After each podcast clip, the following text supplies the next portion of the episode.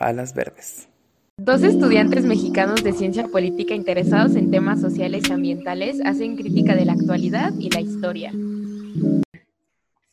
Bienvenidos a otro episodio del podcast, esta vez grabado un poco temprano, por si tienen idea de por qué me escucho tan adormilada. Y bueno, esta vez vamos a hablar sobre un tema que, que Ari siempre muy, muy correcto no, decidió no participar esta vez. Entonces solo seré yo, junto con dos amigas que, bueno, ellas se presentarán a sí mismas. Eh, hola, ¿qué tal? Yo soy eh, Betsabe, Betsabe Brionis. Muchas personas me dicen Betsy, entonces la verdad estoy más acostumbrada con Betsy. Actualmente estoy de estudianta en, en Guadalajara y curso la licenciatura de Urbanística y Medio Ambiente. Sin embargo, pues también pertenezco a un, formo parte de, de, una colectiva, bueno, de dos colectivas, una que se llama Feminazi y otra que se llama Mujeres que luchan San Luis de la Paz. Y pues esa soy yo. Gracias. Bueno, y yo soy Aranza eh, soy estudiante de la licenciatura de Ciencia Política en Guanajuato y soy becaria del Instituto Simón, de, Liderazgo Simón de Beauvoir. Y este, también formo parte de eh, una red que se llama Redefine Guanajuato, que lucha por los derechos sexuales y reproductivos de niñas y adolescentes. Y pues esa soy yo.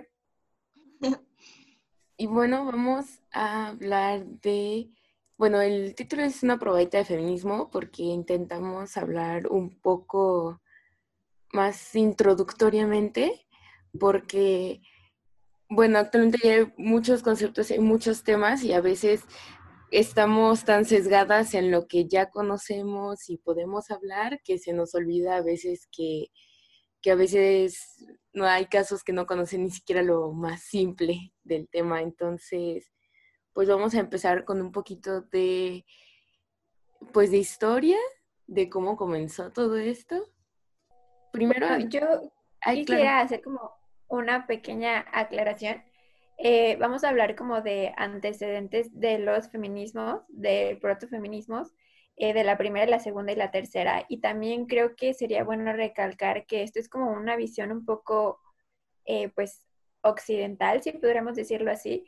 Creo que no podemos, pues, establecer que todos los feminismos se desarrollaron de la misma manera y en estos contextos, eh, por ejemplo, como en Europa y así, a diferencia de África eh, eh, o de, no sé, continentes como Asia.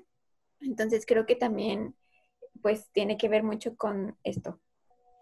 Sí, sí, se remonta a, a cada uno como de los feminismos que en la actualidad podemos reconocer, incluso hay una historia diferente de cómo surgió el ecofeminismo, bueno, que es el que conozco, y de los demás, la verdad, no puedo precisar en qué, en qué momento o algo, pero, pero tengo entendido que es lo mismo, cada uno se desarrolla en una historia distinta. En una historia, en un contexto y como en una... Mm, en, en, distintas como coordenadas geográficas, ¿no? Y todo esto depende, pues, para mm, todo esto depende, o sea, todas estas realidades generan una distinta visión de cada mujer, ¿no? Y como, bueno, yo, una amiga muy querida que se llama Flor, siempre dice que hay tantos feminismos como mujeres. Entonces, pues cada mujer ciertamente vivimos una diferente realidad y no la podemos generalizar pues con estas teorías de las que vamos a hablar. Aunque creo que sí es eh, muy importante mencionar que pues sí es como un, una introducción, ¿no? Es como antes de aventarnos todo el atascón, pues platicar de cómo se van iniciando como estos, estos pensamientos, aunque sean muy occidentales, pero creo que a mí personalmente me funcionaron muy bien para entender ya distintas ramas del feminismo. Gracias. Bueno, y lo primero es que pues vamos a desmitificar algo que a mí no me tocó escucharlo, pero al parecer sí es algo que a veces ahí anda en las cabezas de, yo, yo qué sé quién es, que supuestamente un hombre había creado el feminismo. sí. Lo cual, bueno, pues es mentira. No sé, ¿alguna de ustedes quiere mencionarlo primero? Eh, pues creo que, creo que pues estas personas eh, se refieren a, Pulán de la Barre, pero creo que, creo que muchísimo antes hubo una mujer que habló acerca de las condiciones en las que vivían eh, pues las mujeres en Europa, que se llama Christine de Pizan, y que tuvo un libro muy famoso que se llama La ciudad de las damas, que se desarrolla más o menos en un contexto donde, bueno, para, para contextualizar un poco más, eh, de Pizan era pues una mujer que, que tenía una buena posición económica y por lo tanto pudo educarse y pudo ser escritora de este libro. Entonces ella se daba cuenta que, que pues que su condición, aunque aunque pues estuviera estudiada, eh, no era lo mismo que para los hombres, no podía participar, por ejemplo, pues en muchos este, asuntos públicos que, que, pues que para los hombres era como, bueno, pues ya está dado, ¿no? Entonces creo que sí hay como esta confusión. Sí, yo también tenía entendido exactamente lo mismo. Sí, o sea, de hecho la, mm, el, libro fue escrito, el de Cristina Pizan fue en el siglo XV y después uh, de la Barrera fue hasta el siglo XVII, ¿no? Es como una diferencia enorme de tiempo, pero pues es lo mismo a quienes permitían escribir, era curiosamente uno de los derechos que estaban en, inmiscuidos en esa parte del protofeminismo, ¿no? O sea, dejar que estudien, dejar que, que tengan la misma educación y acceso a pues sí, al círculo educativo que, tenían los hombres. Claro. Y luego, quien creo que, también fue, bueno, sigo sin entender por qué se considera protofeminismo, pero creo que era Olymp de Guyes, que, que después ella escribió los derechos de la mujer y de la ciudadana. Fue gallotinada por eso, y guillotinada, perdón pero ella, por lo que tengo entendido, fue creando espacios separatistas y, empezó a apoyar como que diversos partidos por a favor de la abolición de la esclavitud y bueno, de la mujer. Claro, y también, ¿sabes? O sea, algo que estaba leyendo hace poco es que, bueno, ellas fueron las primeras mujeres que colocaron como su pluma en un papel, ¿no? pero yo siento que también como un antecedente importante que podremos hablar de, de feminismo en cuanto a hablar de que ya es revolucionario incluso en aquella época que mujeres se reúnan, como hablar de antecedente de las brujas, como eh, wise woman, como mujeres sabias, ¿no? Que aparte de que, de que se reunían y que solamente eran mujeres, también proponían conocimientos con base a la herbolaria y pues al final de cuentas también fueron guillotinadas por eso, ¿no? Fueron quemadas por herejía cuando en realidad solamente ellas promovían eh, ciencia. Incluso promovían, promovían como este contacto con la naturaleza que también podremos hablar que sería un antecedente incluso del ecofeminismo. Sí, sí considero que es una parte en la que puede empezar el, ecofeminismo desde, o sea, por ejemplo, desde Europa también, y por ejemplo, ya sería también en América y en Asia y en África, toda esta, esta conexión que se tenía un poco más arraigada por la cuestión de que, digamos, se podía encontrar un espacio público y uno privado, y en el privado había culturas en las que sí se dividían los, las labores de cada uno de estos espacios de forma igualitaria, pero había otras en las que eh, la mujer trabajaba en el público y en el privado. Entonces, esto la hacía conectar más con todos los recursos que se requerían para la supervivencia y esto es estar conectado con la naturaleza así de sí o sí prácticamente. Pero la parte de las brujas me recuerda mucho a, a una vez que, que estaba en una, una charla y sí nos decían como, o sea, y eso fue a principios de la modernidad, y creen que eso era de la Edad Media. Y entonces mientras estaban ahí hombres filosofando y creyendo encontrar todas las respuestas y súper modernos, o sea, en la otra esquina estaba una mujer que se le estaban llevando solo porque tenía ah, otra, otra opción de poder curar a más personas sin necesidad de la medicina que se conocía. Claro. a lo tradicional.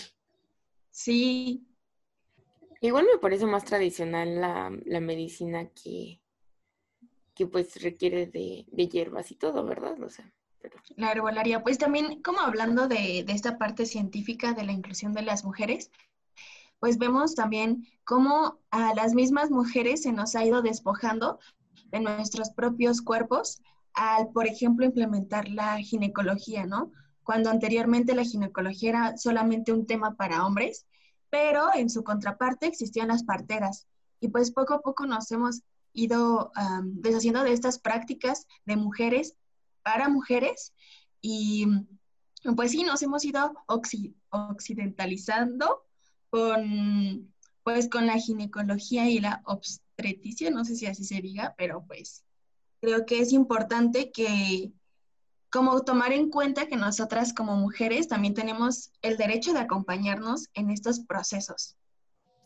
De hecho, la parte de la ginecología siempre me ha parecido muy fuerte, o sea, no termino de entenderla cómo era que era un espacio para hombres cuando te hace pensar en, o sea, si, si hubieran entrado las mujeres desde, desde el principio, o sea, cuántas cosas no se estarían tratando de resolver porque síntomas, dolores, todo que, que literalmente tú comprendes porque tú lo sientes. En cambio, pues, o sea, era la parte de había hombres y por ejemplo, no sé, me pongo a pensar a veces en la parte de los cólicos o cómo se nos presentan usualmente y que, y que todavía hasta la fecha hay personas que los llaman como exagerados o que no es razón para poder faltar o cosas por el estilo. Y, ¿Y qué hubiera pasado si hubiera sido una mujer que hubiera entendido eso desde el principio en lugar de que fuera un hombre que, que te llamara después histérica por quejarte, ¿no? Porque también aparte de la eh, de decirnos histéricas y, locas por casi cada síntoma o cada queja, pues eso empezó mucho de los hombres, ¿no? Y todavía se mantiene. Claro. Y bueno, aquí empezamos con, ah, bueno, pues ya con la aclaración de que esta es una visión más occidentalizadas del, principio con la primera ola? Mm, bueno, eh, bueno, esta primera ola eh, surge a partir de la Revolución Inglesa, la, Revolución eh, Francesa y pues como contraparte la independencia de Estados Unidos. Em, después de, de, la Revolución Francesa surge como este nuevo, eh, estos nuevos estados modernos eh, en Europa, donde otra vez las mujeres son excluidas de los asuntos públicos y, los hombres solo son partícipes de, estos estados, de, este, de esta esfera pública y las mujeres vuelven a ser eh, parte de la esfera privada, em, haciendo referencia un poco a que la diferencia sexual pues es una diferencia política. Entonces, em, pues surge surge pues esta primera ola, eh, como consecuencia de esto, surgen las sufragistas. Eh, tenemos un claro ejemplo eh, de Clara Campoamor, por ejemplo, en España, y en, este, en Inglaterra, Emily Pankhurst, que pues fue una líder como, pues wow, en, en, este, en Inglaterra. Sí, también, bueno, yo tenía entendido que la primera ola era como parte de la ilustración, como, pues sí, ya durante la Revolución Francesa, pues todas estas incongruencias que hubo, que hubo en Europa con respecto a los derechos de las personas. Bueno, en este caso, bueno, sí, en este caso el derecho de todas las personas, pero pues como consecuencia de la, de la Revolución Francesa solamente se creó la Declaración del Hombre y del Ciudadano y pues obviamente, como ya lo habíamos comentado anteriormente, esa declaración no incluye a las mujeres ni tampoco incluye a los esclavos. Y pues aquí como las figuras principales son Olympe de Gouget, que ya habíamos platicado, que, ella escribió la Declaración de los Derechos de la Mujer y de la Ciudadana, y también eh, buscó la abolición de la esclavitud. Y pues también vemos a otras mujeres importantes que escriben y que se cuestionan al respecto de que pues ellas también son ciudadanas y que ellas también tienen derechos para, para hablar en lo, en lo público. Y pues sí, por ejemplo, después de, esta, de este suceso, de que pues Olimpe habla, las mujeres ya no se pueden reunir, ya no puede haber más de cinco mujeres en un espacio a la vez. Y ah, algo que me parece muy interesante de esta parte es que en 1800 el código como que estipulaba la ley en Francia hablaba que las mujeres tenían que obedecer. Y esto me parece pues al menos algo muy fuerte, ¿no? Es como de que, no manches, ¿cómo, cómo es que dentro de la ley existe el, la obediencia femenina? Pues, o sea, incluso dentro de la ley fue donde comenzaron pues muchas de las luchas que ahora se tienen, a, incluso la situación a una violencia sexual. Mm, recuerdo también por ahí leer de que, o sea, esto ya es otra vez regresarme muchos siglos, pero era la parte de, del aborto, después de, que, de que por la peste negra media Europa murió y pues necesitaban volver a poblar, fue que, que empezaron a, o sea, quitaron el aborto de, ah, bueno, más bien lo añadieron como delito, porque antes no, no estaba como delito, y además las, las iglesias lo empezaron a prohibir. Y uno que sí quitaron como delito fue el de la violación. Entonces, pues estaba permitido violar y no tenías permitido abortar y la iglesia comenzó a perseguir a las mujeres que lo hacían. Entonces, de ahí fue donde, donde surgió, bueno, al menos en, eh, que tengo entendido por parte de Europa, esta cultura de la de la normalización de la violación y, pues de no poder abortar después. Sí. Yo creo que esto también tiene que ver con eternizar la subordinación, es decir, eh, la familia, la iglesia, el Estado eh, y, las, ya más tarde eh, las escuelas, pues han, han sido pues como parte de la dominación y el orden sexual en el que está constituido el mundo y, pues a la par pues la, opresión de las mujeres. Claro, si estaba en la ley, entonces cualquier hombre podía ejercer eh, pues cierto poder hacia las mujeres, ¿no? Inclusive cualquier hombre, ¿no? Cuando, o bien cuando las mujeres ya se casaban, pues ahora era, eh, más bien, cuando las mujeres estaban eh, aún no casadas, el poder lo tenía el padre. Ya cuando las mujeres se casaban, este poder trascendía al esposo. E incluso si se divorciaban o enviudaban, si tenían un hijo varón, pasaba a ser del hijo varón. Exacto, sí. O del hermano, y está bien. Muy horrible esa Está bien loco.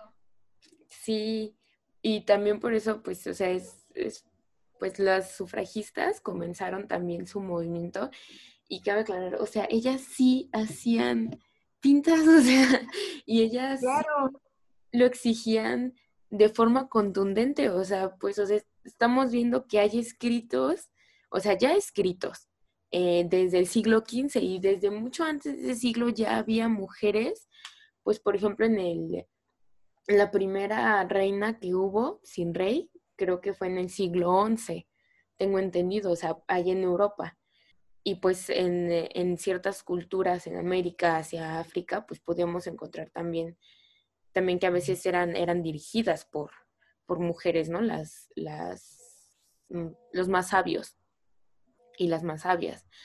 Eh, entonces, pues ya hasta las sufragistas fue que fue el, o sea, este ya es, el colmo y lo vamos a empezar a pedir de una forma en la que ahora sí nos vas a tener que, que escuchar y prestar atención peor. Sí, yo tengo entendido que la segunda ola es más como hablando de las sufragistas.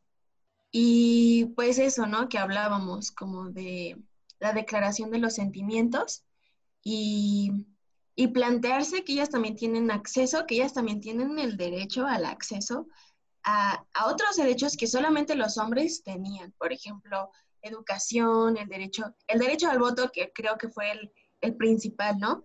Y pues claro, como comentas, las mujeres se empezaban a organizar y, eran perseguidas, eran insultadas, algo que hace poco encontré, en, las en, las redes sociales, eran unos dibujos como que aparecían en, en, los periódicos en ese entonces, y eran unos dibujos donde interpretaban a una mujer como, como si fuera un, una figura mítica, ¿no? Una figura mítica fea, y decía como a ellas les quieres otorgar el voto, como no son seres que piensan, como, pues sí, insultos que vemos que perpetúan en la realidad, ¿no?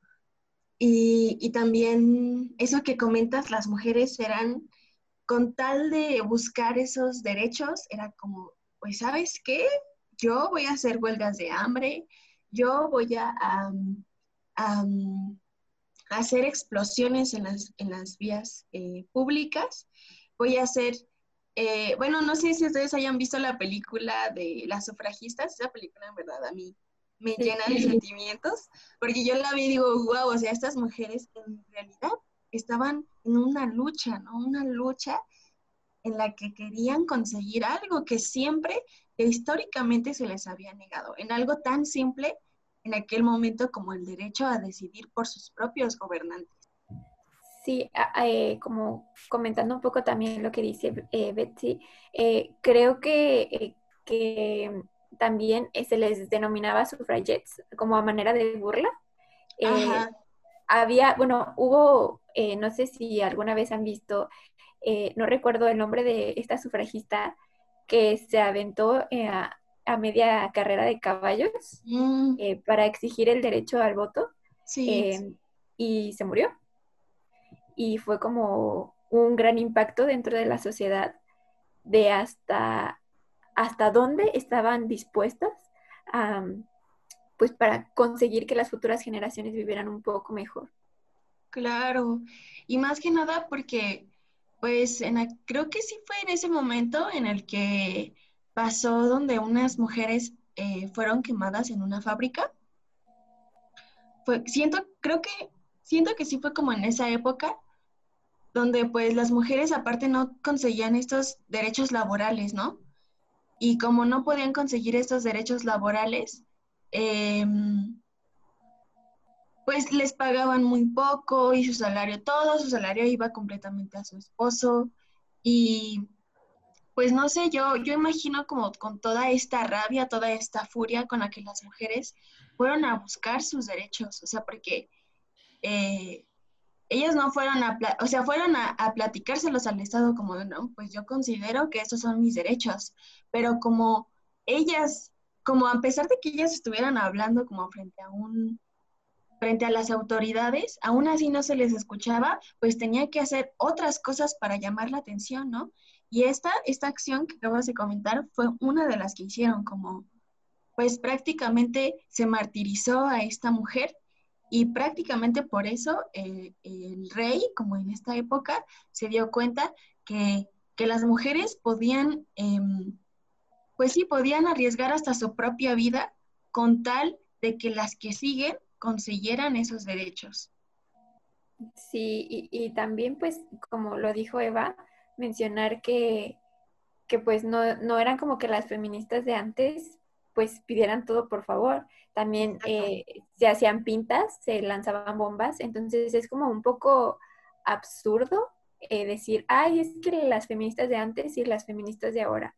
También creo que, creo que pues, pues recalcar eso, ¿no? Claro. Sí, eh, además de la parte de lo que mencionabas cuando em, era este reclamo como a sus derechos laborales, porque pues sí, o sea, las porque si la, las sufragistas era esta parte que, que, ya empezaba con el derecho al voto, o sea, no todo se consiguió como de a partir de este año, este año, todos los países, o sea, es como algo que ha ido avanzando, pero la parte de los derechos laborales, eh, y incluso creo que, bueno, no incluso, la parte del, del 8 de marzo, pues surgió en, en 1908, y pues fue cuando cuando más de 100 trabajadoras de, eh, de la industria textil en una fábrica en Nueva York. Declararon una huelga porque querían mejores condiciones de trabajo. Y, de hecho creo que eran condiciones que, que ni siquiera era que tú digas, uy, no, o sea, eran 10 horas de trabajo, o sea, los mismos salarios, higiene, o sea, cosas que, que es básico. Y entonces ellas, después de que pues la persona, el, el patrón pues dijera pues que no, se encerraron como forma de protesta y, y, las, y la fábrica fue incendiada y murieron todas las trabajadoras ahí dentro. Y a partir de ese momento, cada 8 de marzo se empezó a, bueno, no sé si a partir del año siguiente, pero el 8 de marzo se conmemora pues el Día Internacional de la Mujer y se identifica el color morado porque, bueno, yo, yo sabía dos historias, pero o sea, se supone que fue porque el, color del tejido que las mujeres estaban maquilando en ese momento era morado y otra era como más una, una leyenda o algo así que, que del humo que empezó a salir era, se veía morado. Sí, y pues más que nada como eh, a partir de como ese movimiento de las sufragistas, eh, pues también creo que aquí es importante recalcar que meramente este movimiento como en esencia era un, una situación que se movía por mujeres privilegiadas, ¿no? Eran mujeres blancas que pertenecían a la burguesía y que, pues sí, ¿no? Como que vivían en este contexto social de privilegio, aunque fueran mujeres, pero, o sea, aunque fueran mujeres privilegiadas, tenían ciertas opresiones, ¿no? Como esa falta de y creo que aquí es importante mencionar que pues aquí nace la interseccionalidad, que hay mujeres, como ya hablamos, las mujeres que son trabajadoras, obreras, y, y también las mujeres que eran esclavizadas. Y en este, bajo esta mm, como premisa, eh, nacen como diferentes corrientes del feminismo, ¿no? Es como, eh, por ejemplo, yo tengo el dato de que Jonette Truth, creo que sí se llama, creo que así se pronuncia más bien, ella expone la doble opresión que sufren, que sufren las mujeres, que una es por ser negra y otra por ser mujer. Y ahora encontramos a otra, a otro personaje que se llama Flora Tristán, y ella habla de que, pues sí, soy mujer y también soy obrera, entonces sufro una opresión por clase y por sexo. Y que también estas mujeres vendrían a decir como, bueno, eh, pues qué padre tu feminismo, pero no es el feminismo que a mí me representa. Y tu lucha no es la misma que a mí me representa. Y lo por lo que tú estás luchando, yo sigo siendo doblemente oprimida. Entonces, creo que tiene mucho que ver con esto, que también a la par se desarrollaría como esto de las mujeres negras y obreras. Así es.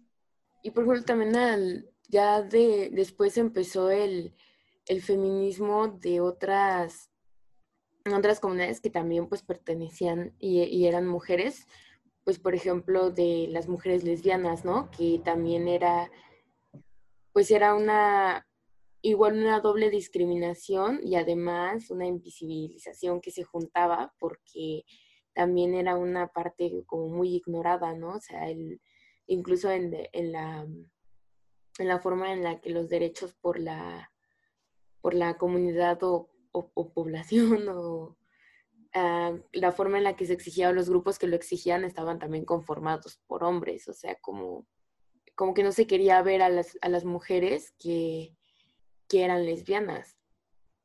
Sí, aunque siento como que esa, esa situación, como ese cuestionamiento que se hacen las mujeres es un poquito después. De hecho, les voy a recomendar un, un otro documental que la neta está bien chido, pero no me acuerdo cómo se llama. Ahorita, ahorita Mientras seguimos en la plática, les, les platico cómo se llaman.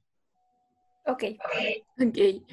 Sí, pero creo que también es importante hablar como, pues sí, como, como surgen distintos pensamientos dentro de las mismas mujeres, también observamos ya como yéndonos poco a poquito en paso a pasito como en la historia, que nos damos cuenta que hay mujeres que buscan por la igualdad y también hay mujeres que buscan como pues de plano se dan cuenta que el sistema está mal, ¿no? Que, que, que hay, un, hay un núcleo en todas las opresiones y que este núcleo se tiene que deshacer, porque este núcleo es el que nos perjudica a todos los seres humanos e incluso pues a toda la naturaleza, ¿no? Entonces creo que aquí es como importante ir definiendo que se van eh, derivando dos distintas ramas, que es como el feminismo de igualdad, ¿no? Y el feminismo como que busca tirar el sistema o cambiarlo que vendría siendo desde mi postura el feminismo radical. Y también eh, mencionar que, por ejemplo, el feminismo de la igualdad, pues era este, ¿no? el de que las mujeres fuéramos, pues, parte del sistema, eh, eh, pero que a la vez, pues, ya estaba constituido por hombres en un mundo hecho por y para hombres, que pues es lo que busca el feminismo de la diferencia como reestructurar todo el sistema y este orden patriarcal y decir, bueno, es que para nosotras poder coexistir tenemos que volver a resignificar pues prácticamente todo el sistema y todo el mundo. Claro, y algo que yo veo como en crítica a, a, este feminismo que busca la igualdad es que se dice, ¿no? O sea, yo veo que el feminismo que busca la igualdad regularmente está como en el sistema, ¿no? Como en las instituciones como en la institución de, de la mujer y de equidad de género, shalala, shalala, como es como un feminismo más institucional.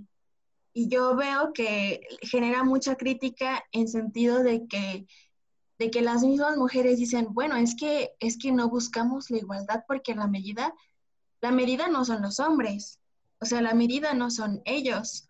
Por lo tanto, no buscamos como, como que la balanza esté, esté en una parte equilibrada, sino más bien que nosotras reconocemos que somos distintas y como tú comentas, o sea, el núcleo de las opresiones se tiene que acabar para que nosotras finalmente podamos ser libres. Así es como buscar el origen de, las opresiones. Sí, exacto. Y, y, todo comienza por la parte en la que se empieza a distinguir que, que la excusa que se tenía muchas veces para esta esta diferencia en los derechos que se brindaban en las oportunidades era que se hablaba de una naturaleza, ¿no? Que una naturaleza ese era distinto. Y después empezaron autoras como, como Guay y así. Pero el punto es de que empiezan a hablar sobre que la parte de las diferencias eran una construcción social y que no era, no venía de algo natural. Entonces, como que empieza el feminismo de la igualdad diciendo, bueno, es que es una construcción, entonces eh, somos lo mismo y queremos como, como llegar a eso. Pero el feminismo de la diferencia dice, no, es, que han construido esta idea ah, de todas las diferencias de todo lo que hay para, digamos, para ellos y no hay para nosotras pero lo han hecho precisamente desde esta, esta sociedad construida por, por hombres y por eso es que se ha conseguido. Entonces lo que se tiene que, que quitar pues es esta pues es este sistema que, que lo sostiene. Así es. Y creo que también va por ahí, eh, pues, que al nacer, tú naces, eh, pues, mujer, hombre y, con base en eso se determina como pues los roles a los que ya se te ha asignado a lo que te vas a dedicar, cómo es que va a ser tu vida, cómo es que eh, vas a ser socializado o socializada. Entonces creo que también va como, bueno, tú eres mujer, tienes que ser sumisa, tienes que ser tranquila, tienes que, tienes que mm, ser femenina, tienes que comportarte, tienes que ser callada. Y, y, y por otra parte, si eres varón, tienes que ser fuerte, no tienes, por ejemplo, no tienes que llorar, eh, tienes que, pues, ser como el proveedor. Entonces creo que también va como por ahí. Y bueno, la doctora que les dije que no recordaba su nombre era, es, bueno, es Margaret Smith, pero no, era, ya murió. que, que ella empezó a, empezó a escribir de estudios que ella hacía en otras culturas, en las que empezó a entender de que había otra forma en la que se dividían las labores, eh, empezó a descubrir de que no solo era eran pues las sociedades occidentales y cómo se desarrollaban, sino que había otros. Igual es como, fue un gran aporte su trabajo, porque ella empezó a entender esa parte de, adolescencia, sexo, cultura, la parte de, que había una diferencia pues entre, entre sexo y género, eh, pero igual pues también hay pues mucha crítica a su trabajo porque pues seguía siendo como ya mencionamos, pues una mujer que, tenía ciertos privilegios observando otras culturas y pues no era lo mismo que, que por ejemplo, haber dado voz a, las mujeres de esa cultura, ¿no? Para que ellas lo expusieran. Aunque también hablamos pues de tiempos un poco más, más lejanos, más difíciles. Y, pues sí es esta parte de la segunda ola con los feminismos de la igualdad y los feminismos de la diferencia. Y, se, y hay veces en las que se han separado estos y, bueno, como siempre adentrando el ecofeminismo, pero que, que, se pone como aparte de estos dos, aunque igual también hay otros que, que lo incluyen en los feminismos de la diferencia. Depende más bien de dónde se, se encuentre, aunque, bueno, solo como, como dato, pues el, el comienzo del, ecofeminismo se atribuyó pues a cuando empieza la ecología social y todo el movimiento verde en los años 70, aunque cuando se leen las investigaciones de Ellen Shaw, se le pone en contraposición a Ernest Haeckel de quién empezó con la ecología realmente, nada más como dato, porque igual ella ya tenía estudios que empezaban a, a ver esta relación, pero pues era mujer, y el otro fue hombre, entonces, pues a quién creen que la historia se lo atribuyó, ¿verdad? O sea, también ahí no está muy, muy sorpresivo el por qué pasó lo que pasó. Se nos sí, de, los agentes históricos. Sí. No sé si aquí también entra Simón de Beauvoir. No sé ustedes, ¿ustedes cómo lo ven? ¿En la segunda? Ajá. Sí. Sí, ¿verdad? Ah, bueno. Entonces, pues para platicar así como bien poquito acerca de ella, porque pues realmente su trascendencia es algo más grande.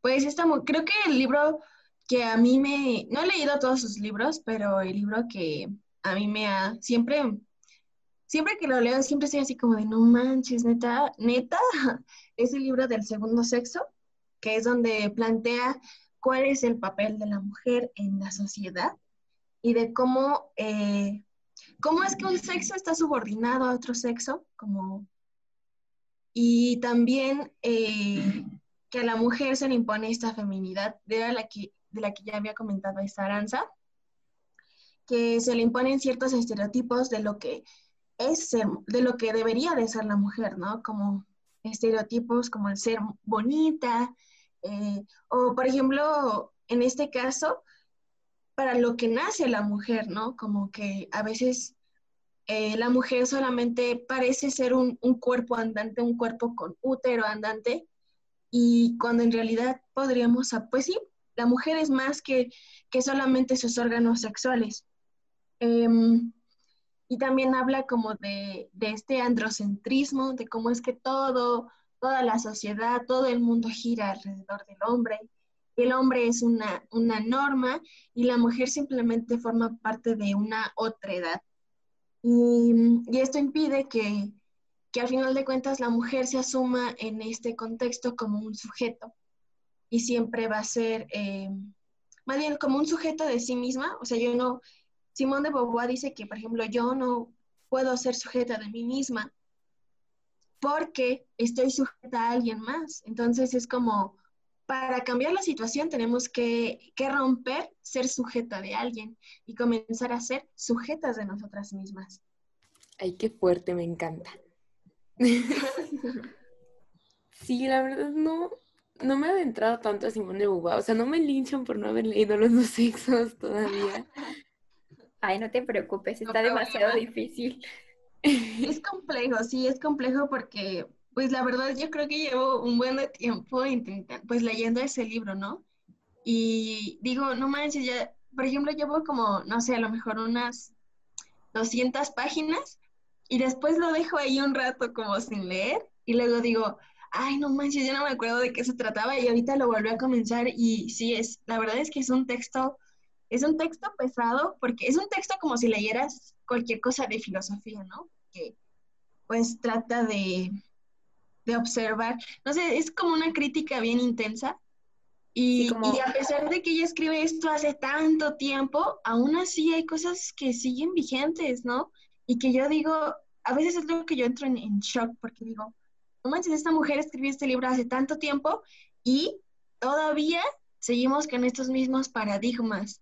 O sea, siguen estas realidades en las mujeres. Las mujeres solamente a veces se nos presenta como si fuéramos úteros, ¿no? Como como esa situación del, vientre en alquiler o, esa situación que sigue vigente de la prostitución. O sea, en realidad em, el sistema está muy, muy cabrón, ¿no? Seguimos siendo sujetas de los hombres y, o sea, cada vez hay más mujeres que comenzamos a lo mejor a, a observar nuestra individualidad y comenzar a ser sujetas de nosotras mismas pero yo todavía ahí veo mujeres que siguen dependiendo como pues de alguna situación, ¿no? Por ejemplo, podemos hablar del amor romántico, de que este mito nos hace querer depender a fuerza de un hombre, ¿no? Querer depender sentimentalmente de, de un otro. Y pues ahí dejamos nuestra individualidad.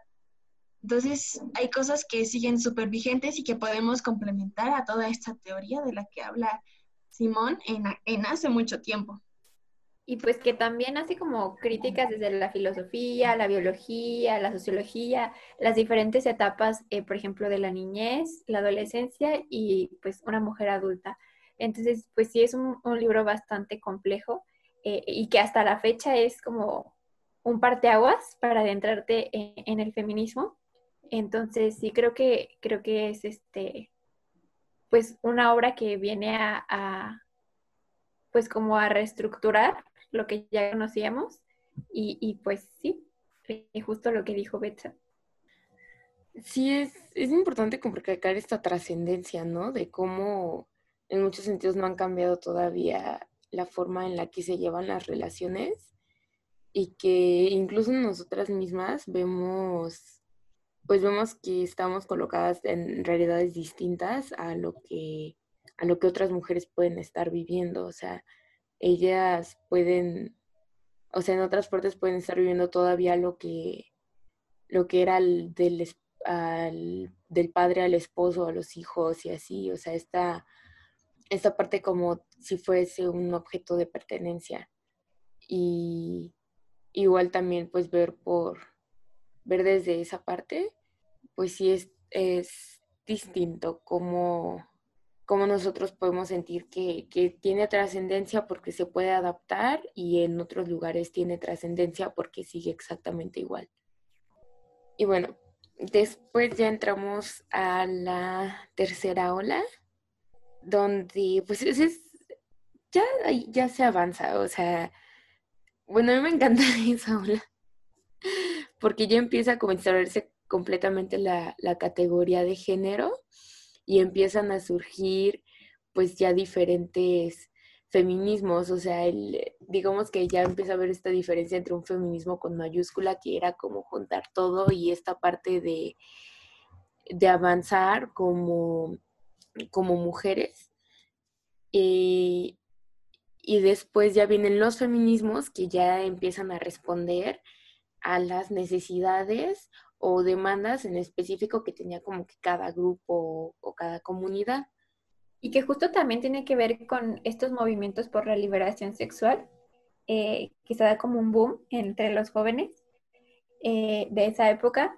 Entonces creo que también eh, de repente es como, pues, tu feminismo no es igual a lo que, como ya lo había mencionado antes, como a lo que pues este, las opresiones que yo sufro eh, y, pues se, da, se empieza a dar como pues otro tipo de, feminismos, como lo había mencionado Eva. Sí, creo que también es importante mencionar que esta tercera ola, no sé, siento que en cada ola hay como un parteaguas histórico. Entonces, eh, en la tercera ola, ola el parteaguas histórico es como la Segunda Guerra Mundial. donde pues como todos los hombres tienen, tienen que ir a las guerras, las mujeres se quedan en casa haciendo cosas que anteriormente solamente hacían los hombres. Entonces ya cuando los hombres vuelven a sus casitas y observan que, pues que ven ahí a una mujer totalmente independiente, una mujer que se encarga de los hijos, pero que también se encarga de mantenerlos, em, pues ellos quieren volver a su papel, ¿no? A su papel original de, de proveedor, a su papel estereotipado, original, por así decirlo, de proveedor de alimentos, de proveedor de dinero. Y las mujeres comienzan, pues imagínate, ¿no? Si ya se sentían de que súper eh, eh, poderosas, de, que ellas hacían todo y no necesitaban de alguien más, pues que ahora las despojen de esta libertad, eh, les genera complicaciones psicológicas. Y precisamente ahí es donde nace como este concepto de histeria, ¿no? De que no, pues que tiene la mujer, ah, tiene histeria, cuando realmente este concepto es meramente misógino por no entender la realidad de las mujeres. Y aquí encontramos a, a una autora que se llama Betty Friedan y escribe La mística de la feminidad, donde explica como, como las razones de las enfermedades que estas mujeres han estado teniendo. Y aquí también habla de esta, de que pues estamos socializadas a cierto eh, rol de género, cuando en realidad somos más que eso, ¿no? Y también aquí vemos ya después lo que hablaba Eva acerca de, la política sexual, donde pues las mujeres, donde las mujeres también podemos tener derecho de nuestro placer sexual, ¿no? Y, y que no solo somos un objeto que se encuentre dentro del hogar, sino que también tenemos gustos, tenemos placeres y, y tenemos tenemos más allá que, un rol de género. Ah, sí, de hecho, perdón, es que ahorita le oprimía no sé qué cosa. Una autora que también me, me no se me hace demasiado ruido cada vez de que, de que luego leo sobre ella eh, y que también la identifican en la tercera ola, era sobre, sobre Rubin y ella cómo hacía una crítica también incluso a, a la parte de, del marxismo y todo esto desde la idea de la reproducción, o sea, empezamos a ver ya la parte de, de que no solo se, trata de ver en la realidad, eh, pues cómo es la producción, ¿no? De encargarnos de, de colocar a las mujeres en, en la parte como pública, sino de que a la par deben adentrarse los hombres a la parte privada, o sea, que la reproducción no se queda solamente en, pues sí, en, el mero acto de las relaciones y luego el embarazo y luego dar a luz, sino de que es toda la parte de la, de la crianza, el cuidado y demás, y que esto se ha dejado históricamente en manos de las mujeres. Y que incluso cuando, cuando empiezas a ver teorías desde el marxismo, pues no te están explicando por qué. O sea, solo te dicen que así es. Y que y que la esposa se considera como una necesidad del trabajador, o sea, otra vez como sea el objeto, ¿no? Entonces empieza a determinar que no, estas normas y diferencias ya vienen de, de, una estructura mucho más grande que lo que es el, capitalismo o comunismo, o sea, que está ahí siempre y que, y que claro que va a la par. Uh, muchas veces el, el patriarcado con el capitalismo, pero no, eso no quiere decir de que surjan al mismo tiempo o que, o que el patriarcado sea un hijo del capitalismo. Eso sí me parece como, como que hay que, hay que reflexionar más allá, como, ¿en serio? O sea, ¿crees de que si, si se acaba el capitalismo también se acaba el patriarcado? O sea, no estoy a favor del capitalismo, o sea, no quiero dar a entender ese mensaje, más bien es es de que empiezan a reflexionar de todo esto, ¿no? Que es algo más, más grande que lo que se había puesto con anterioridad. Sí, de hecho, en cuanto a eso, mis, mis propias reflexiones dicen que más bien al, revés, el capitalismo es un hijo del patriarcado. Yo veo al, patriarcado como un, un sistema, el sistema donde nacen todas las opresiones. Y esto hablando de, pues, absolutamente todas, ¿no? El racismo, el clasismo, el capitalismo, o sea, todos estos ismos que oprimen, yo siento que nacen en el, en el patriarcado, ¿no? Porque, pues sí, yo al final de cuentas lo veo como el sistema de donde nacen todas estas otras situaciones donde se impone un poder hacia una minoría. Y también eh, comentando un poco sobre lo que dice Eva y Betsa, eh, em, pues también hay, hay, una autora que me gusta mucho que se llama Alexandra Coyontay, que viene también a, pues como a dar eh, este, pues este feminismo de, de pues de clase obrera, que viene a decir, em, pues aún el obrero más oprimido, al llegar a su casa, oprime a su mujer y necesita una mujer que se quede en casa para poder ir a trabajar y ganar dinero. Entonces, eh, pues este sistema también este, necesita a la mujer en casa para que pueda el obrero pues seguir trabajando. Así es, sí. De hecho, a veces, bueno, en, como nosotras aquí en San Luis de la Paz, eh, antes de esta situación pandémica, nos reuníamos ciertas mujeres para, pues sí, como tipo tertulias feministas y platicábamos eso, ¿no? Como si fuera cierta, mm, como si fuera una pirámide, ¿no? Hasta arriba están las personas blancas, yo sí la veo, ¿no? Como hasta arriba están las personas blancas, eh, privilegiadas, ¿no? O sea, que están en una clase em, monetaria muy alta, o sea, son muy ricas, o sea, básicamente son personas blancas muy, muy, muy ricas, ¿no? Pero en la puntita de la pirámide están los hombres, hombres blancos muy, muy ricos. Abajo de estos hombres blancos muy ricos están sus esposas, mujeres blancas muy ricas.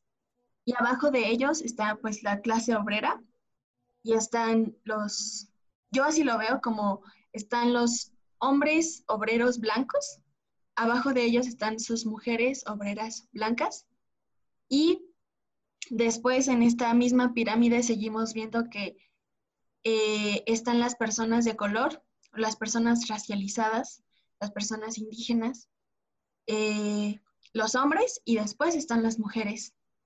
Y después de ello, eh, pues está todo el otro contexto, contexto, ¿no? En el caso como del feminismo especista, se encontrarían los animales macho y después los, las mujeres ah, hembra y pues así sucesivamente, ¿no? Y yo así es como concibo como esta, esta pirámide estructural de lo que para mí es el patriarcado. Y de conjunto de, costumbres e ideas que, mantienen esa, esa estructura, ¿no? Y que incluso si, si tú puedes ver de que ciertos eslabones avanzan, bueno, de que ciertos escalones pueden como ir avanzando un poco, pues siempre va a seguir abajo el de, el de las mujeres, el de otras especies y, el de personas racializadas. Claro, y también como otra parte que no sé si ustedes hayan leído a, El feminismo es para todo el mundo de... Ah, se me fue la autora, ahorita se las platico. Ella habla de que, pues sí, de toda esa estructura patriarcal y también que esta misma estructura como de opresión mantiene eh, sesgados a los niños, ¿no? Como hablando del adultocentrismo, de que pues también los niños forman parte de alguna manera de este sistema y como forman parte de un sistema donde hace minorías, en este caso los niños y las niñas son minorías, y a ellos también se les, se les genera un silencio impuesto para que pues no hablen y no platiquen como lo que piensan, pero debajo de, o sea, siempre es como obviamente es como algo muy general lo que les estoy platicando, ¿no? Como mi, cómo es que yo concibo el sistema. Pero, por ejemplo, yo veo que en este caso están como hablando en una pirámide, están los niños y abajo están las niñas. Me parece que la autora es Bell Hooks. Bell Hooks, sí, Bell Hooks. Ella, ella, sí, gracias. De nada. Sí, ay, también el autocentrismo, luego como cómo pega en la realidad. Y hay tantas cosas que de hecho deberíamos escuchar más de los niños. Claro.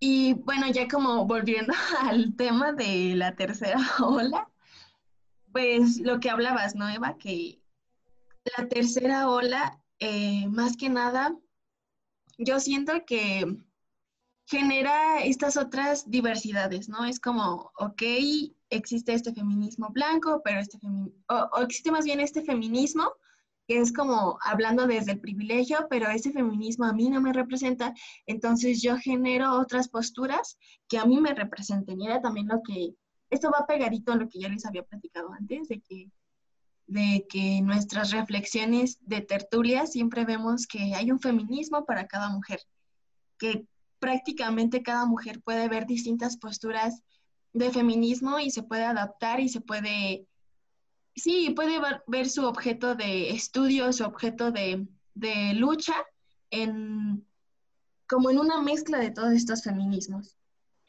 Sí, y, y, precisamente de lo que, de lo que ahorita estábamos mencionando, de las como diferentes comunidades así reprimidas, pues empieza a surgir, por ejemplo, el, el afrofeminismo por parte de, eh, pues de estas mujeres que no blancas, que decían, bueno, o sea, no, no me representa tu feminismo blanco, entonces yo tengo otras necesidades, yo quiero hablar sobre otras cosas y mis reflexiones van hacia otro lado, o sea, es lo mismo en, o sea, tengo un mismo objetivo contigo, que es la parte como de que el patriarcado me está, me está oprimiendo, pero no me encuentro en la misma situación que tú. Y entonces, pues empiezan a, tomar la voz, empiezan a tomar su voz, porque también es la parte de, de entonces en los espacios, en la literatura, en todo, pues cuando hablabas en nombre de todas las mujeres, pues entonces estabas tomando la voz de todas las mujeres, ¿no? Y entonces estos feminismos empiezan a decir, sabes que yo, yo tengo mi propia voz en la que puedo comunicar mis propias demandas. Y también surge, por ejemplo, el, el, feminismo borderline, que pues hablaba de, de todas estas, eh, pues de la comunidad que, es, que eh, por ejemplo, eran mexicoamericanas que estaban en la frontera, que habían las familias que, de mexicanos que habían cruzado hacia Estados Unidos o de centroamericanos. El, también la, el transfeminismo, que pues es, es, todo un tema. Ahorita también se, se ha puesto en, en, boga pues por todo lo que también está pasando con Rowling, ¿no? Acerca de, pues de que todavía continúa una enorme transfobia. Yo personalmente, pues sí, apoyo el, transfeminismo, pero, pero pues sí es un tema, ¿no? Que ahorita está como que viéndose mucho. Y el, feminismo poscolonial, que también creo que, que no se conoce bastante, pero, pero es muy interesante. Yo lo he escuchado, bueno, más escuchado, lo he estado viendo más en temas sobre el anti-extractivismo y, como esta defensa de, de, los, de los países por conservar su propia soberanía, sus tierras y, todo. Pero bueno, no sé si, si alguno de ustedes quiera, quiera aportar porque siento que como que los pasé así muy pronto. Ah, bueno, pues eh, ya ven que hace ratito les había platicado de un documental. Eh, este documental me gusta mucho porque creo que es básico como para entender al menos esta lucha eh, desde la tercera ola y se llama She's Beautiful When She's Angry. O sea, creo que está en Netflix, pero gratuitamente lo podemos ver en YouTube. Y en español sería como Ella es hermosa cuando ella está enojada. Y habla como de toda esta lucha, pero obviamente desde un contexto más estadounidense, pero creo que es básica como para entender em, esta postura desde la tercera ola, ¿no? De cómo es que primero las mujeres, o sea, y se ve, ¿no? Se nota luego, luego cómo es que primero las mujeres blancas son las que se reúnen y dicen, no, es que feminismo, o es que, o por ejemplo, en el tema de la sexualidad, no manches, es que yo me siento así, y cómo es que en esas reuniones se dan cuenta que nunca habían escuchado como a conciencia a otra mujer y dicen, no manches, pues yo también me siento así y comienzan a hacer em, libros hablando de, cómo masturbarse, libros hablando de cómo disfrutar su placer sexual. Em, Y aquí es donde algo que me parece bien interesante es donde surge el lesbofeminismo, eh, donde yo veo que pues estas chicas dicen, no, pues sí, o sea, tú estás hablando porque, o tú sufres estas situaciones eh, porque tú tienes una pareja, una pareja hombre, pero sabes que yo tengo una pareja mujer y, y, me estás también silenciando, no me estás permitiendo hablar porque sigue siendo un tabú, o sea, sigue siendo, sigue existiendo la heteronorma, cuando en realidad yo, mis gustos están hacia otras mujeres. Y algo que me parece chido de esta postura es que también nace como el lesbofeminismo, como una postura política, en donde tú, como mujer, priorizas tus relaciones con las mujeres. Y creo que podremos considerar que aquí podría surgir la sororidad, ¿no? Que también es todo un tema. Eh, yo entiendo, como así en términos súper básicos, la sororidad es una hermandad con mujeres, así como existe la fraternidad em, de fray, de hermano, existe la sororidad de sor, hermano. Y también surgen aquí esas otras posturas, eh, los afroestadounidenses, ¿no? De que, ¿sabes qué? Pues yo soy una mujer, pero yo soy una mujer em, que soy afroamericana y lo que tú estás platicando en esos, en esos contextos o en tus reuniones, yo no estoy perteneciendo. Y como decía Eva, ¿no? Como cuando tú hablas por todas las mujeres, no estás hablando por todas porque no estás hablando por mí. Y, y la verdad les recomiendo mucho ese, ese documental, les, puedo los, les comento, perdón, los pueden encontrar en, en YouTube o en Netflix. También, pues, eh, como retomando un poco lo que dije, Betsa, eh, también me gusta muchísimo el, el feminismo, eh, porque que pues cuestiona la posición de, las mujeres lesbianas a comparación de las mujeres heterosexuales y analizan como la heterosexualidad como una institución y también hace como estas diferencias entre, bueno, norma. Ajá. Eh, no es lo mismo ser em, un hombre homosexual, al final de cuentas sigue siendo hombre. Y, y, dentro de este patriarcado la preferencia es hacia los hombres. Y, y es es muy diferente a ser una mujer lesbiana. Eh, entonces, sí, también es de, mis feminismos favoritos. sí, y también como en esos otros feminismos, por ejemplo, ahora sí podemos hablar de, del ecofeminismo o de el, ah, ¿cómo se llama? Feminismo comunitario, que pues a veces yo veo, por ejemplo, les comento, mi amiga Flor, em, ella trabaja en, ella suele, tiene un proyecto en una comunidad, bueno, tiene un proyecto en una, en una, ciudad de aquí de Guanajuato que se llama Hichu, y, y es muy chido observar como en sus comentarios o en estas pláticas que tenemos a veces en las tertulias, de que, pues sí, al final de cuentas reflexionamos que aunque las mujeres en las comunidades no se asuman feministas, ellas mismas trabajan para su propia comunidad, ¿no? Para mejorarla, para que tengan, sí, para que tenga más, eh, para que tenga más cosas. Por ejemplo, yo también aquí veo, hay una comunidad que se llama Samarripa.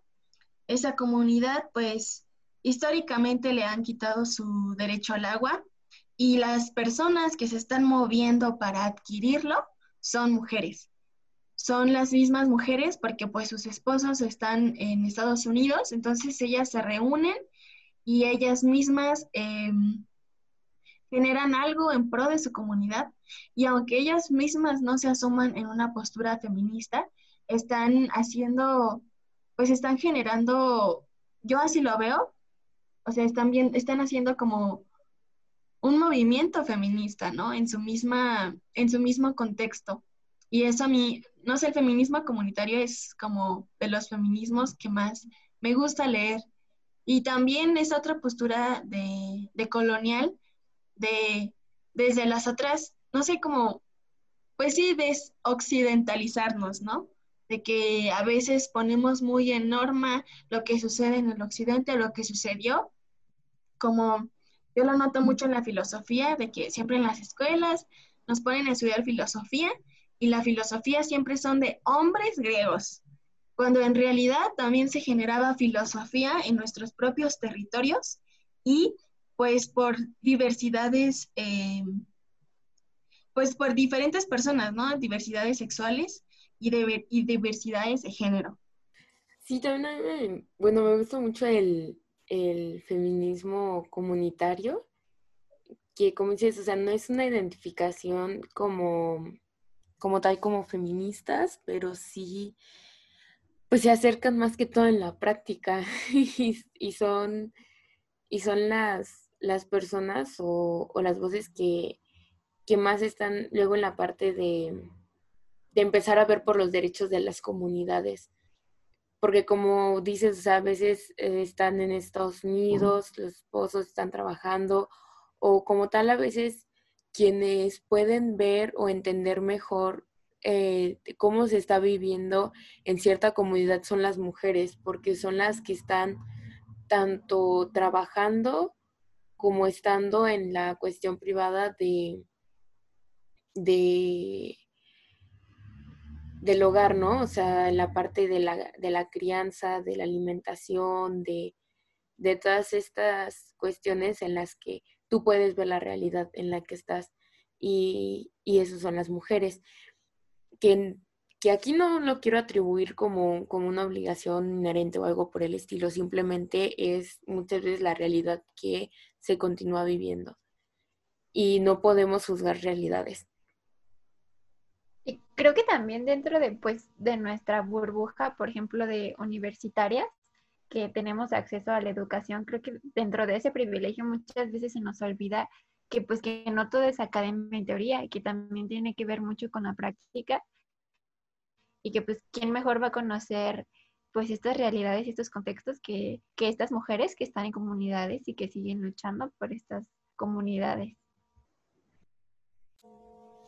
Bueno, y un poco a forma de conclusión, pues sabemos de que el contexto actualmente está muy difícil en cuestión de pues todo lo que estamos viendo temas de violencia de género desde bastantes enfoques, o sea, sexual, el doméstico, político incluso. Y entonces como que se torna un poco difícil la realidad de de ser mujer luego en Latinoamérica, ¿no? Entonces, no sé si alguna de ustedes nos quiere hablar de o nos quiere decir por qué ser feminista en Latinoamérica. Mm, yo creo que vivimos eh, en Latinoamérica contextos de violencia impresionantes, em, pero sobre todo pues hacia las mujeres. Por ejemplo, es alarmante la cantidad de feminicidios aquí en México y creo que mm, desde los últimos feminicidios, como pues por ejemplo el de la niñita Fátima o el de Ingrid Escamilla, em, pues surge como, pues estamos enojadas y decimos, ya basta, o sea, ¿qué está pasando? Que pues el Estado y las autoridades no nos pueden brindar esta protección y que nosotros tenemos que crear como estas redes de apoyo entre nosotras y, pues estamos enojadas y decimos, ya, o sea, ya fue suficiente. Entonces creo que, creo que los países eh, latinoamericanos sufren pues una violencia descomunal hacia las mujeres eh, y, y, creo que el nombrarte feminista y el tener redes de apoyo hace que pues que esto sea como más pues más llevadero y, que pues también a la vez eh, luchemos por, por resignificar y, volver a, pues a tener eh, eh, al menos pues algo de protección, o sea, estas redes de apoyo que surgen entre nosotras, desde las colectivas, desde, desde pues redes, porque no nos están cuidando y, si no nos están cuidando, entonces pues nos tenemos que cuidar entre nosotras, ¿no? Entonces creo que va más por allá por, por este, por este, pues esta ola de violencia que, surge e, en, en Latinoamérica y no solo en Latinoamérica, sino pues a nivel mundial. Y la verdad yo estuve reflexionando mucho esa pregunta porque, pues sí, como comentábamos, somos, estamos viviendo en distintos contextos, en distintas zonas geográficas y pues cada, cada realidad es distinta, pero así como en términos bien generales, como ser feminista en Latinoamérica, para mí significa distintas cosas, ¿no? Por ejemplo, eh, primero la concepción de una mujer latinoamericana, ¿no? Yo la verdad estoy así como, a veces siento que mi lucha es, está por eliminar como, cómo es que nos observan, ¿no? Como objetos sexuales. Y en términos mundiales, las mujeres latinas son como hipersexualizadas. Y eso es algo que a mí me, no sé, me genera como un buen de, de tristeza y de odio. Y les digo aquí como que sigue vigente eso que dice Simón de Beauvoir, parece que somos como cuerpos andantes con órganos sexuales. Y, y por eso yo es que desde mi contexto percibo que que se toman a las mujeres, ¿no? Se toman a las mujeres como simples objetos, como cuerpos que no tienen algún valor. Y, eso desencadena en toda esta realidad que vivimos de violencia, de feminicidios, de violaciones, porque también nos hacen ser culpables de esto, o sea, nos hacen sentir culpables de que nos violaron, nos hacen sentir culpables de que nos acosaron, cuando en realidad nosotras solo estamos ahí viviendo. ¿Y, qué puedo decir si viviendo, no? Cuando en realidad muchas vivimos, pero hay muchas otras mujeres que sobreviven, que sobreviven en sus distintas realidades. Y por ejemplo, en el caso de, Latinoamérica, es para mí eso, eso es ser feminista, como ir en contra, ir en constante lucha contra esta estigmatización de nuestros cuerpos y también luchar por la liberación de nuestros propios cuerpos, porque algo que muchas personas aún no entienden es que este cuerpo es mío, mío, no le pertenece a nadie más.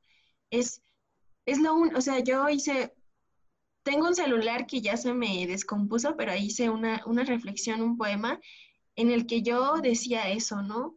Este cuerpo es mío, o sea, yo no tengo otra cosa que me pertenezca. La ropa es efímera, eh, el cabello incluso puede ser efímero, mi casa eh, la puedo perder, mis, todos mis objetos con los que, los que tengo, los que me pertenecen, los puedo perder, pero lo único que nunca va a dejar de ser mío es mi cuerpo.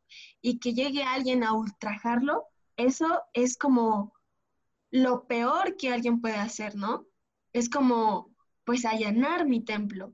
Y para mí, ser feminista en Latinoamérica es eso, como resignificar y alzar la voz para decirle a todo el mundo que este cuerpo es mío.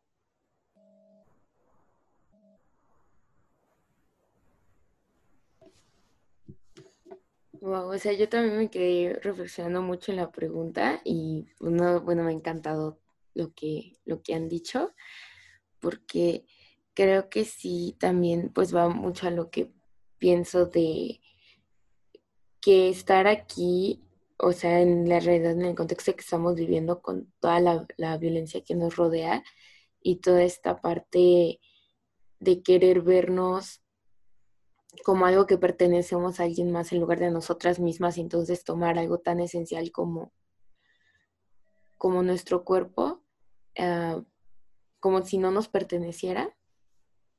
Creo que muchas veces ser latinoamericana es resistir, es estar todos los días en una constante de, de luchar por lo que por lo que sabemos que merecemos, que son derechos, que es dignidad, que, que mi contexto, o sea, no, no define todo lo que, lo que haré, pero pues iba construyendo muchas de, de las luchas en las cuales yo voy a enfrentarme, ¿no?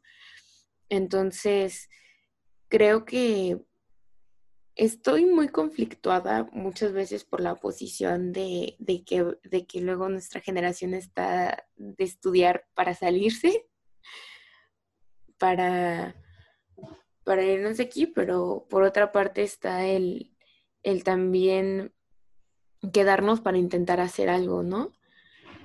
creo que algo que ha, que ha definido mucho el feminismo es de y que estuvimos como como viendo ahorita en todo el, tramo que hicimos de historia, fue que el feminismo que, que vives, lo vives para, para alguien en el futuro, para las mujeres del futuro. Así como lo hicieron las, las sufragistas, así como lo hicieron las, las feministas pro sexo o como, o como lo han hecho el, el afrofeminismo, el transfeminismo, siempre es la parte de, luchar para que otras generaciones no tengan que luchar lo que tú estás haciendo. Y creo que en Latinoamérica podemos vivir mucho eso con las cosas que demandamos, el cómo demandamos el derecho a decidir, el cómo demandamos que nuestro, nuestro cuerpo nos pertenece, el que demandamos poder estar en las calles, en los espacios públicos y no sentirnos y no sentirnos acosadas, sino sentir que, tenemos tanto derecho a estar ahí como, como un hombre. El, el, demandar que en nuestros espacios laborales, que en nuestros hogares y en nuestras escuelas, pues, pues podamos recibir una tratos ya construidos de forma diferente a lo que, a lo que se ha visto, ¿no? Y creo que, la lucha por la cual, pues, es que no me gustaría decir debemos porque no quiero como, como querer decir a, los que nos escuchen, es que tienes que hacerlo y es tu obligación. Pero pues creo que sí podemos ver por nosotras y pues ver por, por las mujeres que, continuarán después de nosotras, ¿no? Algo que me sorprendió mucho fueron las marchas del pasado 8 de marzo, al menos en Guanajuato. ¡Wow! ¿Cuántas mujeres éramos? Demasiadas, demasiadas. Entonces, creo que cada vez somos eh, más feministas en la calle, en las instituciones, en los diferentes contextos. Y creo que estas feministas el día de mañana eh, pues van a, esperemos, van a, lograr otorgarle un mejor futuro a las siguientes generaciones eh, de mujeres y de niñas. Entonces, algo que me impactó mucho fueron estas marchas. Yo también quedé súper sorprendida cuando, bueno, cuando, cuando estaba en las marchas y yo veía la cantidad de personas, porque el año pasado también había estado en la misma marcha, pero no era tanto. Y luego era, yo iba hasta la parte de atrás porque, bueno, yo traía un perro, entonces como que, como que te vas a la parte de atrás porque luego pues, puedo obstruir, ¿no? Y entonces yo estuve rodeada de muchas ah, señoras, de muchas madres que llevaban a sus hijas en, en o sea, porque pues las niñas tenían como, como entre unos 5 o 10 años y estaban con sus mamás marchando y era, o sea, para mí fue una imagen hermosa y yo me quedé como, este, no sé, o sea, no lo había vivido. Y, también quedé muy sorprendida y no sé, cómo ya se está moviendo todo y cómo, o sea, el otro día me pasó en, mi familia, yo bien orgullosa siempre aquí que manda a mi familia, pero eh, que todavía ah, hay hombres ya de, de, más edad que, que quieran utilizar como feminismo como si, como si fuera una especie de insulto, como, no, espérate, no seas feminista. Y es como de, soy feminista, o sea, no sé. ¿Qué esperas que así paso una puerta y me quito todos mis principios y luego ya salgo y otra vez los pongo nada más para, para que dentro de ese espacio las personas no se sientan incómodas? Porque antes como que así se veía, como que decían o utilizaban el término feminista como para dar a entender una, una mujer, pues, y que estaba como enojada todo el tiempo, no sé. Y entonces, mm, pero se utilizaba como insulto, porque ahorita, o sea, yo sí puedo decir, o sea, soy feminista y sí estoy enojada la mayoría del tiempo y pues tengo todo el derecho a estarlo, ¿no? Pero antes, ¿cómo era visto? Sí, es que es como toda una, como toda una estigmatización, ¿no? Lo de ser feminista. Por ejemplo, creo que muchas de las que nos encontramos en esta, esta lucha em, estamos como, no sé, a lo mejor vivimos una época en la que dijimos, bueno, es que sí estoy de acuerdo con estas, como con estas cosas, pero a mí me cuesta mucho trabajo decirme a mí misma feminista, la verdad, no sé, me da miedo. Y da miedo pues por lo que todos, por todos esos prejuicios, ¿no? De allá afuera, porque pues se te castiga por no seguir tu género. Si yo soy, si yo pues soy una mujer y, y no quiero ser para nada femenina, como estereotípicamente, entonces se me castiga. O incluso a los niños, ¿no? Si tú eres un niño, pero tú eh, de repente te pones a jugar con muñecas, entonces se te castiga porque estás siguiendo algo que no es de tu propio género. Entonces, a veces yo veo esto como cómo se te castiga por no ser de tu propio género y cómo se nos se vende una imagen, o sea, los muchos medios de comunicación como amarillistas, feos, venden una imagen de una mujer que no sigue un estereotipo de género femenino, entonces es como castigado, ¿no? Como como, oye, si tú sales y eres feminista, vas a ser igual que ella. Y, y eso te gusta, entonces también se nos vende como esta aprobación, querer que todo el mundo nos apruebe, querer que, mm, que, sea aprobada por mi madre, querer que sea aprobada por mi papá, querer que sea aprobada por mi novio.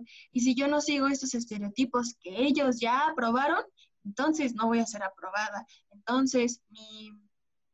Eh, no sé, me voy a sentir muy mal, ¿no? Me voy a sentir triste, porque también desde que somos pequeñitas nos enseñan a que tenemos que vernos bien, ¿no? De, ay, no, es que qué bonita te ves con ese vestido, ay, no, es que te ves súper bonita con esa, con esos taconcitos. Entonces, como que, que yo así lo veo, como el tener miedo a que nos, nos juzguen y, y, pues toda esta, esta estigmatización de lo que es ser una feminista. Entonces, si para los demás, como este estereotipo eh, estigmatizado de una feminista es algo malo porque no sigue una aprobación, yo siento que por eso lo toman como insulto. Pero bueno, creo que ya no estamos para esperar la aprobación de nadie. Exacto. Y bueno, ya con esto, no, no sé si quieran decir algo más. Mm, no. Sí, yo tampoco creo que ya se ha dicho todo lo que se ha dicho. bueno, pues muchas gracias por, por estar aquí hoy, por compartir con nosotros pues sus opiniones este siempre es un espacio abierto para, y como siempre la advertencia que le hacemos a todos nuestros invitados, pues van a regresar, o sea, a este espacio. Entonces, muchas gracias y, y bueno, esto fue todo por, el, por este episodio. Gracias, gracias a ti. Gracias por invitarnos.